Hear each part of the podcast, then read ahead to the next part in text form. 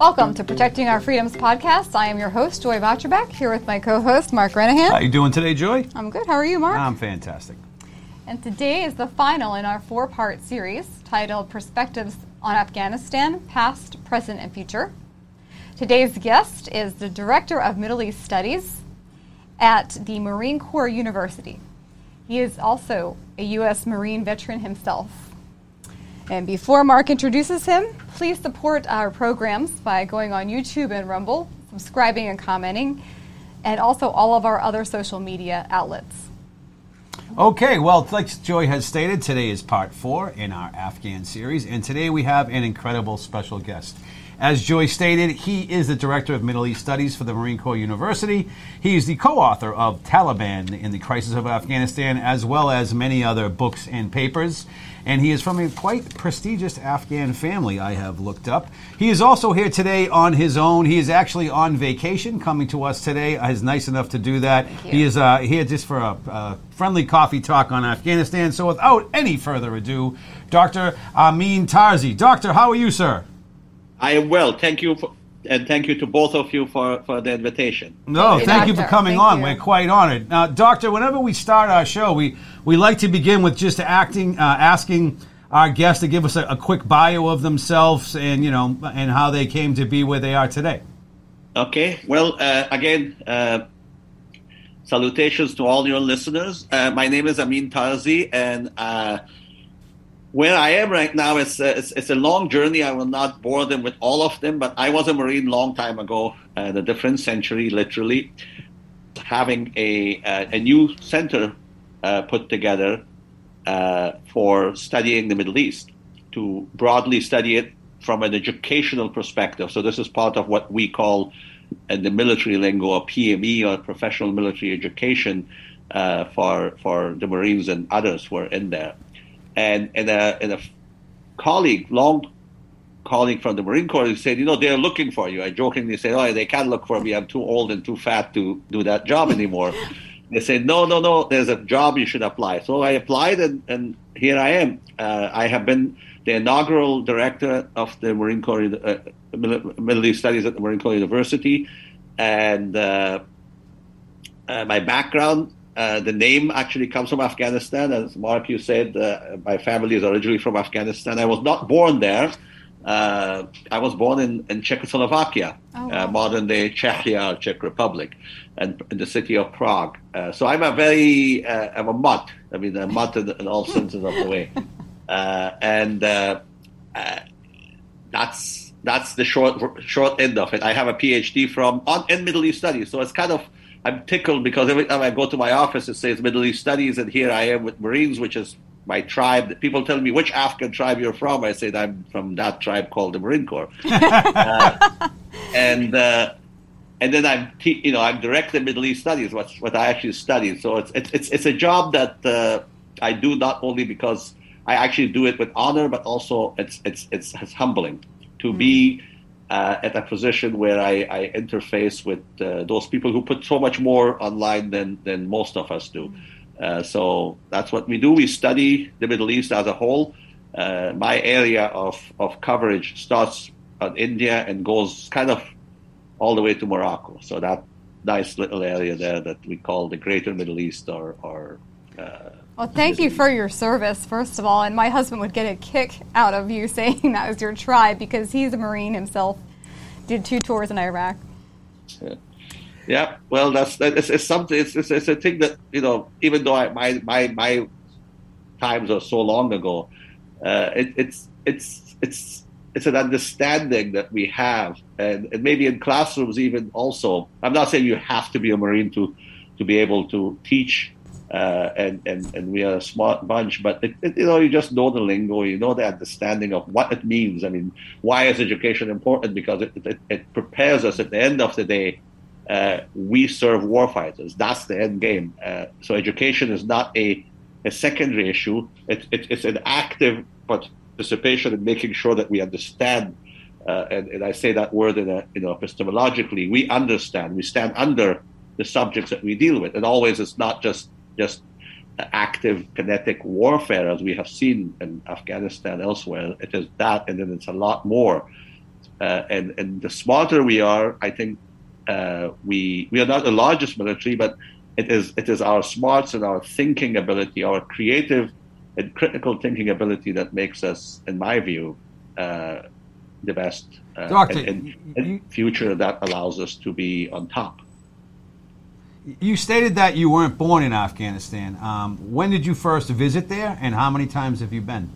Oh well, no, I lived there. Uh, I was born in Czechoslovakia, but I was very young that I brought into Afghanistan. So I was saying uh, I was like in one or something, and I stayed there on and off until the Soviets invaded. So mm. I was born uh, in, in mid '60s. So until 1979. Uh, I left Afghanistan in March of 1980. Uh, the Soviet Union invaded on Christmas Eve 1979, and my family uh, was not very liked by, by the communists, so uh, they basically we all left without any identity. When I entered the United States, uh, and I'm still on my uh, you know certificate of naturalization, it says country of origin, it says stateless. So I did not have a country because the communists literally actually took our identity and said you don't belong to anywhere. So I, you know, I, I was always say about this country, about America. I said, look, uh, yes, I wasn't born here, but this is it. I, I, didn't have anything. I didn't come from a country X and became an American. I came from no country, and this is it. And that's the only reason I joined the Marine Corps. Honestly, I, I didn't do it for a GI Bill or any of those things. I did it because I thought I wasn't born in this country, but I had to do something more than just paying taxes and speaking English to to be part of this this land that I have that has you know accepted me. Nobody asked me to change my name, and and uh, so I, I lived in Afghanistan from I would say age of one or two until 14, 15, on and off because I did. We came to the U.S. at one point I lived in Pakistan for a while, but that was my place of, of living. Uh, so up to up to about 15, and then I didn't go there for a long time because it would have been uh, a Hotel California moment, uh, checking in and not checking out. But then I went there uh, back in uh, I, in '96. I went to the northern part under a whole different program uh, during the Taliban, but Taliban had not taken over the north. And then after uh, 2001, I've been there back and forth uh, for work uh, quite a few times. Uh, last time was 2019 that I was there. Okay, well, geez, that's that's very impressive. so very impressive. W- we want to kind of get into it. So many one of the reasons why we started this series, Doctor, is uh, of course everyone saw Afghanistan in the news with the evacuation and you know the pullout and all that. Uh, I, I know as you are an expert on the issue um, when we were looking for guests, and we, and we, Joy was actually reading your book, which we have here, "The Taliban and the Crisis of Afghanistan," and we thought this is the person we really need to speak to. So, I guess um, Joy would start off with a couple of questions she had for you. Yes. Uh, first of all, I understand from one of your articles that you were one of the originators of the six plus two scheme for Afghanistan. Uh, could you explain exactly what the six plus two scheme for Afghanistan is to our listeners? Oh yes, I, I can do that because we actually created it uh, a long time ago. Uh, this this whole scheme was kind of the end game of the troubles, the first troubles in Afghanistan. Well, not the first, but one of the ones before 9/11. What happened is, is uh, briefly, is the Soviet Union invaded, as I just said, uh, uh, Afghanistan in uh, December of 1979, and the Soviets were there for exact almost 10 years uh, until 89, 1989. Uh, and they were defeated there. They left, and the Soviet Union eventually collapsed. So between 1989, the communist government of, of uh, then Afghan President Najibullah stayed in power uh, miraculously uh, without the Soviets uh, until 1992. So this is where things get a little ugly. in 92, the what uh, we called here the United States the freedom fighters or the Mujahideen, which we had supported throughout the 80s against the Soviets, uh, they came in and entered Kabul in, in 1992, and unfortunately they could not govern. mayhem broke loose, and, and there was just atrocities, killings, uh, and and in, infighting in Afghanistan, a, a very bloody and uh, pervasive civil war. During the civil war, one of the new phenomena that that rose in 1994. I don't want to make the you know just too historical, but in 94 was the emergence of what we know today as the Taliban. The Taliban came out through the ranks of the Mujahideen uh, with direct support of the Pakistani government uh, and, and some other support from other regional countries, but mainly uh, from Pakistan. Uh, they were the word Talib literally means a student. It, it, it, comes from the Arabic term to to seek.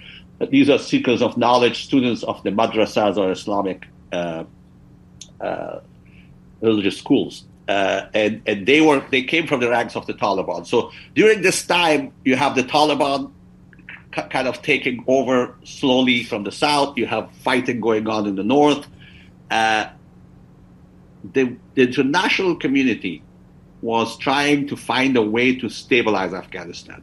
The fear is now, at the time, was what we eventually saw 9 11 happen that all these people who had been fighting against communists, now the Soviet Union has fallen, uh, they have learned how to fight. Uh, they were supported by the West the United States included. But now they went back to their countries, mainly in the Arab countries. Uh, terrorism is on the, on the, rise at this time, and, and what to do with Afghanistan. So, uh, at the United Nations, there was this idea to create a situation to make sure that Afghanistan is not directly, uh, the Afghan war is not directly uh, managed by just the neighbors, Pakistan, Iran, uh, and, and, and, and, and, and large the involvement of the international. So I come back. The six plus two was to in, allow an enlargement of the participants who try to make peace in Afghanistan beyond Pakistan and, and, Iran, which because they were directly involved and they had their own interests, and actually they were prolonging the war, not shortening it.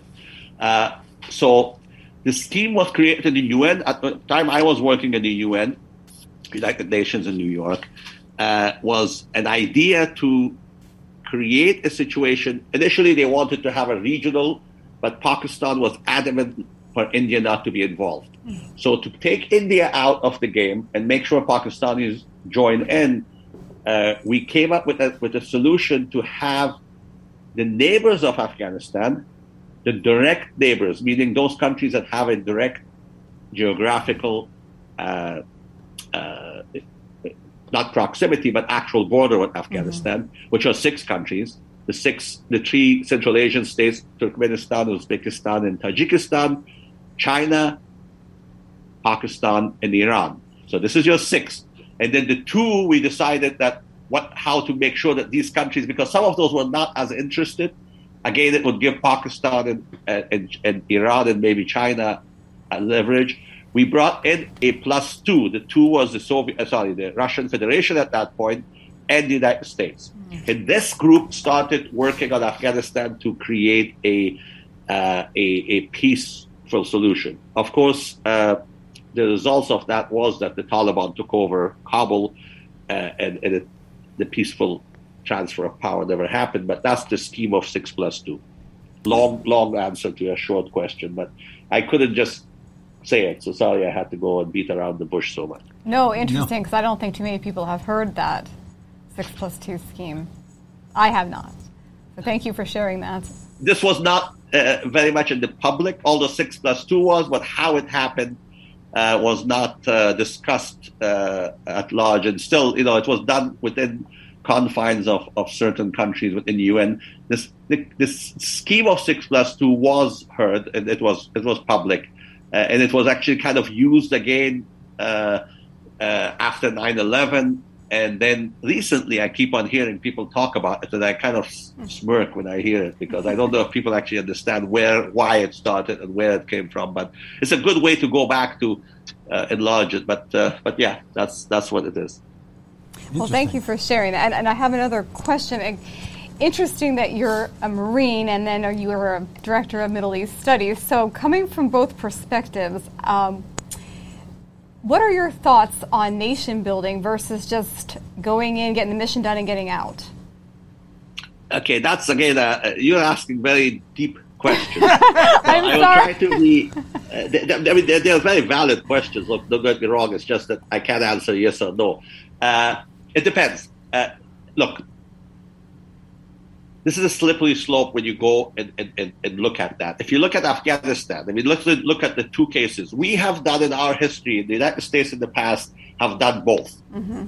Look at world, you know, some of the, the greatest military political achievements of our country, internationally, I'm saying, is I will say the greatest is World War II. You, can, you, you just can't put a value that the fact that we are right now the world leader, the fact that the world, you know, the systems of the world right now are being challenged by China and Russia. Russia is challenging them by, by, by disruption, but China is actually challenging them with with with a, a very very clear strategy. Mm-hmm.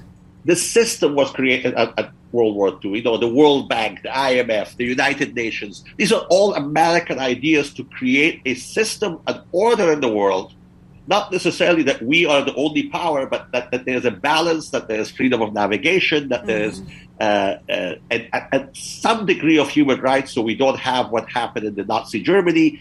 And all of that aspects were created post World War II. And, and look at what we did. The United States of America turned two arch enemies, and I'm here talking about Nazi Germany and Imperial Japan, not only to two allies, but to two pillars of stability in this system. This is only the United States at that time could have done that. This is absolutely incredible. So we nation build it if you want. I don't like that term in that sense, but we did. We went into Germany and we no, look at today. Look at the, the, Federal Republic of Germany. I'm not saying we built it. The Germans worked their, their off. However, the opportunity was given there. We worked with them. Japan, the same thing. In Japan, we, we went in there. We even worked on their constitution. Article 9 of the Japanese constitution still there, which means Japan cannot be militarized. Although right now people are thinking again about it, but I'm not going to go there. Uh, a country that we, we, we, you know, attacked our country just, you know, we just had an anniversary of it a few days ago in early December in Pearl Harbor. Mm-hmm atomic weapons were used, yet it became today it is one of our most important allies. Yes. It was nation building. It wasn't just the conquest and, and all these marine landings, uh, you know, which we are all all Marines are so proud of. We have the blood stripe in our, our uniform because of those uh, landings. So that happened. The kinetic happened. But the minute we Japan surrendered on, on board USS Missouri, we actually went in there and, and nation it. So that happened. But there is a question: if, if you want a nation built, you have to have a partner on the other side. What we did not do right, in my view, in cases, let's jump now to the two modern cases, mm-hmm. Afghanistan and Iraq. Uh, in Afghanistan, we went in there, and our mission in Afghanistan was not to go Afghanistan did not attack us. Let's not forget that. And none of the 9 11 uh, uh, people who were in the plane, the terrorists, were Afghan. They were all from the Arab countries. Mm-hmm. However, it came in from Afghanistan, so it was a legitimate target. No president, no matter who was the, pre- was the president of the United States at the time, it just happened to be uh, President George W. Bush. We had to react. There was no question about that. The question is what happened afterwards. And President Bush very early on said, look, we are not in the you know, I'm paraphrasing him. We are not in the in the business of nation building. We're going to go and smoke out Osama bin Laden and kill him. But that policy suddenly shifts without a strategy. And I, I, I have to say this personally on a personal capacity. Suddenly, democratization, nation building, uh, all of that becomes the main U.S. foreign policy. In my view, going to your answer, the same thing in Iraq. We actually destroyed a system that worked. Saddam Hussein wasn't nice, but he had a system, decapitated it without filling anything to it. So, look what happened. So if you do, if you want to do nation building, you have to have first and foremost a willing partner on the other side, a willing partner, and it has to be a joint project. You can't nation build by throwing money at a, at a place that creates corruption. We saw it in both places. So the answer to your question is a very important question that you're asking. It is it is crucial in my view as we move forward because everybody thinks about this major power competition, major power competition will be proxies, will be small little conflicts, and how we go about them. Some of them require just the kinetic defense or, or, or achievement of ob- objective, and that's it. Some of them require, and this is where the education comes in, partnership, real partnerships, not just calling it, you know, Shana Bashana, which was the symbol of, of uh, the NATO troops in Afghanistan, shoulder to shoulder. It has to be shoulder to shoulder. Because as we saw, it wasn't shoulder to shoulder because within, within a day, everything collapsed. And in Iraq, of course, you know, Iranians are now have a upper hand in most of it. So how we can do that, if we want to do nation building, first and foremost, again, I say this in a, in a very personal capacity, foreign policy has to have a long-term objective and cannot change every election. You do that, you can't nation build. Secondly, it has to be an objective that is shared with the people that we work with, not just by a leader, because the leader can escape, like Mr. Ghani or uh, Ashraf Ghani, but with, within a, at least a group within that people, at least within a, a a, a strata of the society. In that case, you have a Japan or Germany. The capacity was there, and we helped. Mm-hmm. Or else you have Iraq or Afghanistan. So, so both ends of it, we were involved. It's just how it was done.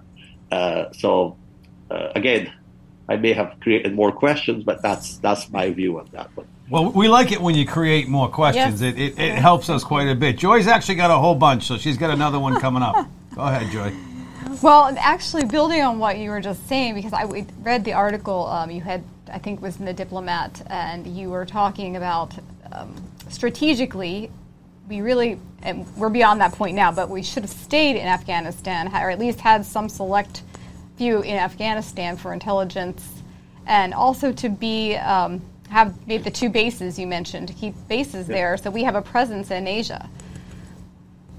Yes. If you could expand a little more on that uh, for okay. our uh, listeners. Uh, first of all, uh, that that piece you're talking about, I am not the only person. So uh, there's Major General uh, Julian Dale Alford, yeah. Yeah. and he's he's there. But I'm not speaking for him. He is in uniform, and I. I, whatever we and I'll tell you my perspective within that article. Okay. we wrote that on September the 11th, 2020. The date was selected for a specific reason, obviously. Look, in my perspective, so I'm talking about my side of it, and, and I can't speak for for, for uh, my co-author on that one. Understand? Look, the, the the idea is, and unfortunately, you know, it's it's it, I hate to say it. I told you so, but it happened. Is going back to your first question, I piggyback on that. If our situation in Afghanistan was just killing Osama bin Laden, that happened almost 10 years ago. So we should have left. Mm-hmm. That's it. We did the objective. No, it was not. Almost a week after 9 11, a week after we got in officially to Afghanistan, which is October the 7th, 2001, this, the, the, the, the narrative was that the United States is there to create a democracy and, and a, a partnership and so on and so forth. So if that becomes a strategy of President Bush, Obama, Obama listens it but still keeps it and then it comes in by President Trump, and uh, they say, okay, now we're going to leave and negotiate a leave uh, departure.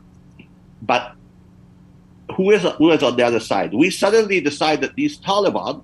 I'm not saying we should not talk to the adversary or enemy. We have always done it. Vietnam, everything. That's that's how wars end usually, especially an insurgency. However,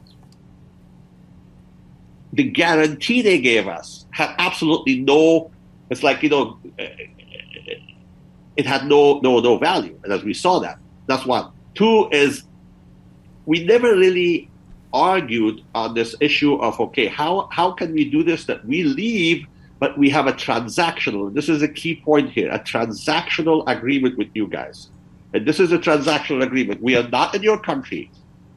We are leasing two bases, two or one. Well, my argument would have been for two specific bases. You not see our faces. These bases are not for training your military. These bases are not for. We won't even come into your people. We will actually have a barbed wire around it. You don't come to us. We never. We come by air. We go out by air. That's it. All we do is we pay you a certain amount of money. You say that you're going to make sure you curtail terrorism in your land. We say hallelujah. You do that, and we pay you that certain amount of money, which is the least we're paying you. This is the transactional aspect of it. We are there, we do our own job, we just listen, and we will keep an eye. If we see terrorists that you don't see, we will inform you, country to country, officially.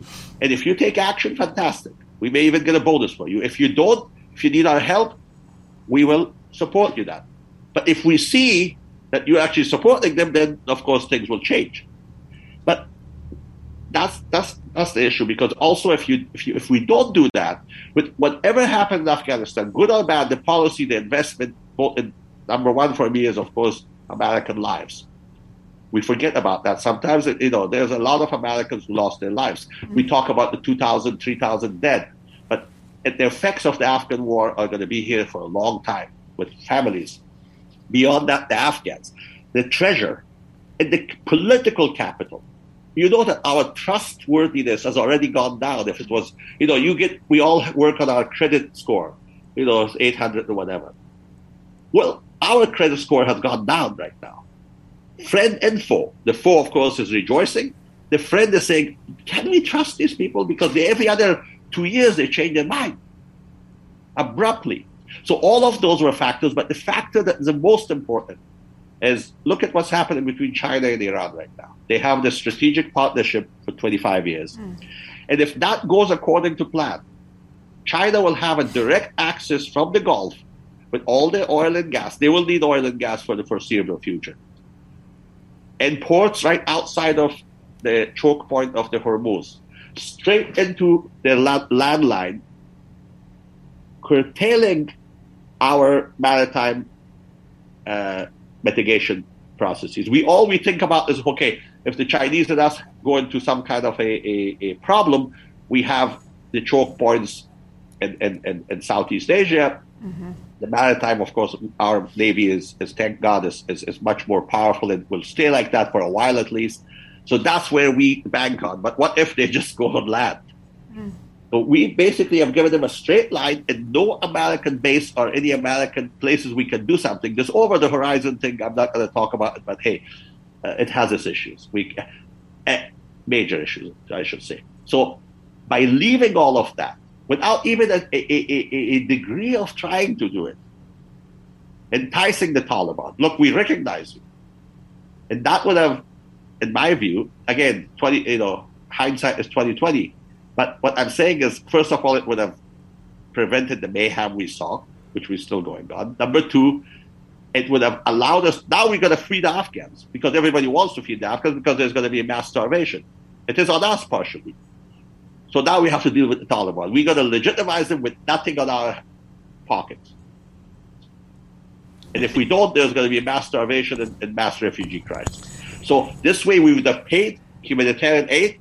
A lot of this money would have been given in lieu of that base, and yet would have had eyes in the sky looking at China, looking at Russia. We gave up some of the longest highways right next to China. We keep on talking China. We decide that, okay, China's only going to play games in, in, Southeast Asia and South China Sea. Well, it's not going to work like that because they're not working the way we want them to work. They're working the way they want to work. And they say, okay, you want to play here? Okay, fair enough. We're gonna go. We're gonna go just straight west and, and, and invest there. Seven hundred billion dollars Chinese investment in the Middle East in the past few years. Mm. Seven hundred billion dollars. So that that's that was the argument, and and and as we said, you know, said at the end of it, nobody said that would be easy, mm-hmm. but negotiations are not never easy. We just basically gave up. Mm-hmm. I shouldn't say this, but that's exactly what happened. Well, well, doctor, it's it's interesting that you you brought up. We've had other guests on the show, and, and one of them was talking about how he, he feared there's going to be a humanitarian crisis, and he was a former veteran, and as much as he you know, I don't know what the proper phrase is. As much as he was kind of doesn't ever want to work with the Taliban or with that, he, uh, legitimizing them, he, he, thinks may be necessary or, or recognizing them in order to just to uh, divert uh, a humanitarian crisis. Um, how do you feel? I, I, know, of course, you're a Marine. Once a Marine, always Marine. And I know that in the uh, evacuation, we lost some Marines.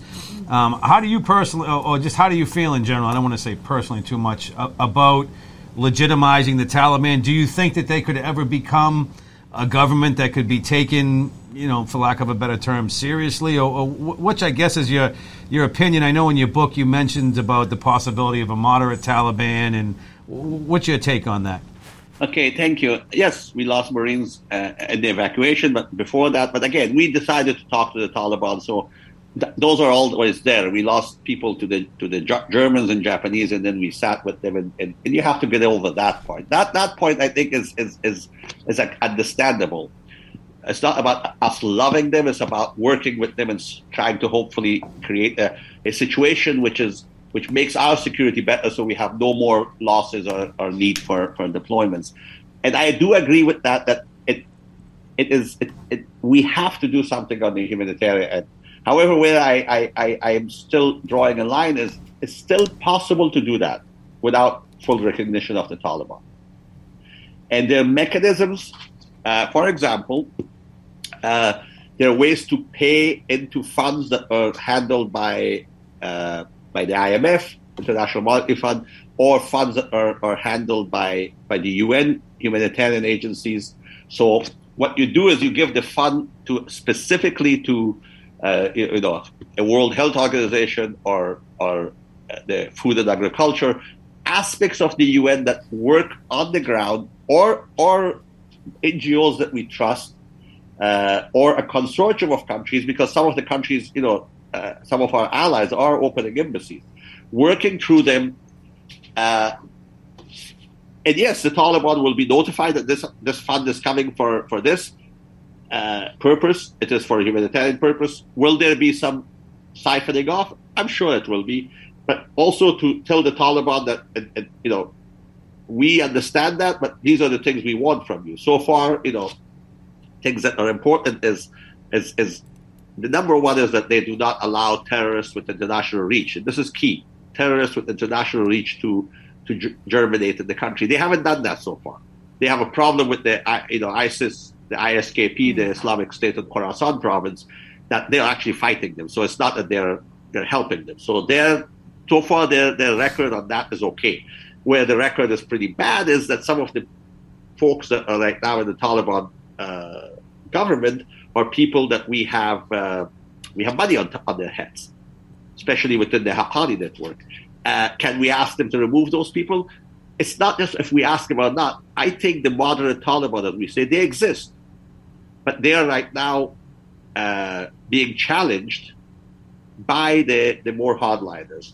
And right now, we don't have much say there to empower one against the other. So the, the humanitarian uh, aid we give them does not empower one against the other. You know what I'm saying? So yes, humanitarian has to go in my view.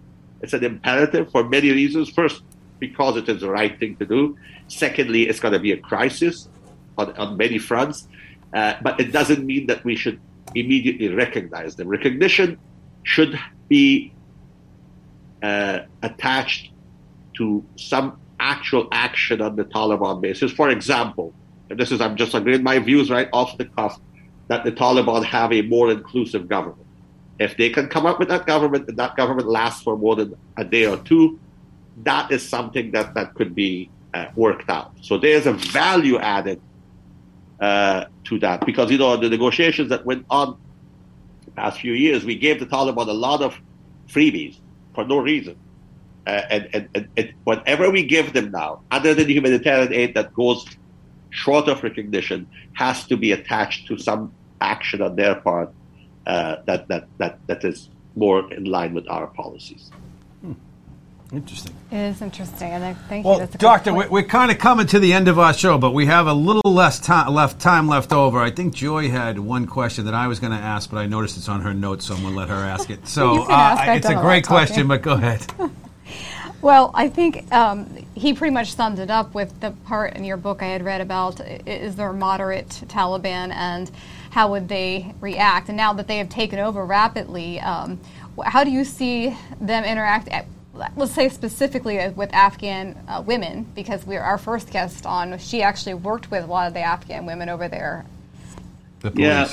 The Look, one of the greatest achievements of the Afghan war, it was not the reason we went there by any means, was the empowerment of the Afghan woman. Afghan woman has, as always, unfortunately, the the uh, the governments in Afghanistan, specifically the the the, uh, Islamist governments have always curtailed the women's rights as part of showing how, how much they are more radical. Uh, Afghan women took leaps and bounds and showed to the world and to the Afghan society that they are not only just a symbolic uh, group within there, that they actually are an engine. And, and, and, and going back on that is, is very sad. Uh, it is it is heartbreaking. Are there Taliban within Taliban there who, who are more open to having women? Yes, there are. Uh, right now, there's, as I said, there's a, a, major, major struggle. You don't hear much about this within the Taliban hierarchy. Uh, and I would say Pakistan is the only country that could could work on that. Uh, that that is looking at, at you know allowing some women more you know perhaps coming back to jobs. Yes, wearing the wearing the head coverings and all that, but but become more part of the society. And there are some who want to go back to Taliban 1.0. Uh, Mullah Omar Omar was the founder of the Taliban. His son uh, is alive uh, in the Haqqani networks. These people actually think the Taliban since August have been very very soft. Uh, they are very anti-Shia, for example, anti-woman freedom and they want to go back. So there's a struggle going on right now. Uh, do we have a chip on that that that that roulette table? I don't think we do. And and and how can we buy that chip? You know, one is having a, a clear strategy uh, that puts. I said about you know a more inclusive government. That's what other thing I should have said. So I I add that to have inclusion of women, not just inclusive with uh, non-Taliban members, or minorities, but also women, according to their rules and traditions. I'm not saying they should look like, uh, you know, uh, in, in, a woman in a Western country. No, that's not women's freedom. As long as they have access to to workplace, access to healthcare, access to education, those could be put there as part of the the recognition, as Mark was saying before, mm-hmm. recognition deal. You know what I'm saying? Mm-hmm. Yeah. Mm-hmm. Yep. So, Doctor, one last question, and this is kind of a broad one. That's going to, uh, but w- what do you see Afghan in the future? What do you see? What's going to happen there? Do you think? I, I, don't like future questions uh, because in the Middle East, one thing is whatever you say is going to hit you in the face. But look, Afghanistan has survived. This country has been there since 1747 as a little empire, and then it was. Uh, I think the, the, the most amazing thing about Afghanistan is that it still is intact. And with all these civil wars, all these fightings, they have fought every major power that we have had in the past few years in, in, in history. And, and yet they still have kept their, their Afghanness, if you would. With all the divisions, still there is something that pe- keeps them together. So that is a miracle. And I think there are people who, as we saw, if given a chance, they can actually do contributions. So I see another few years of, of mayhem. Uh, the key again is what would the neighboring countries, specifically Iran and Pakistan, actually Pakistan and Iran, those two, how they play the game. If they're left alone and the Taliban don't go back to the 1990s Taliban, I think you may see a societal readjustment what the Taliban did, which we did not, the Taliban knew the Afghan society much better than us. We, we, you know, if somebody spoke English or looked like us, we liked them and said, I, look like Af- Afghans are like us. Uh, we never really went deep into the society. This comes back to the PME. And the professional education is not just knowing the cultures, knowing, understanding the societal dimension of, of strategy, something that we forget. There are four dimensions in the modern last 10 years or 20 years, we don't look at the societal aspect more. I think the Afghan society, understanding it, would readjust itself and, and will, will reemerge. Uh, if, if, and the key is here, if the neighboring countries do not make Afghanistan again like 1990s as their uh, area of proxy warfare. And that's a big if, but if that, that happens, you're going to have civil war for a long time. If that doesn't happen, I think societally the country will readjust itself. It's not something that we will love uh, or we will feel comfortable, but I think it will readjust itself. And the society has learned what we taught them or helped them learn We didn't teach them. They, we allowed them an opportunity to learn in the last 20 years. Uh, I think the effects of that is not going to go away very soon. If the opportunity is given, meaning that there's no killings everywhere or all the schools are not closed.